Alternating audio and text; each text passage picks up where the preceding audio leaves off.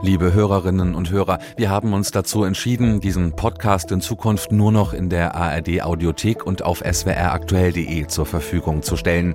In wenigen Tagen wird die Ausspielung auf allen anderen Plattformen beendet.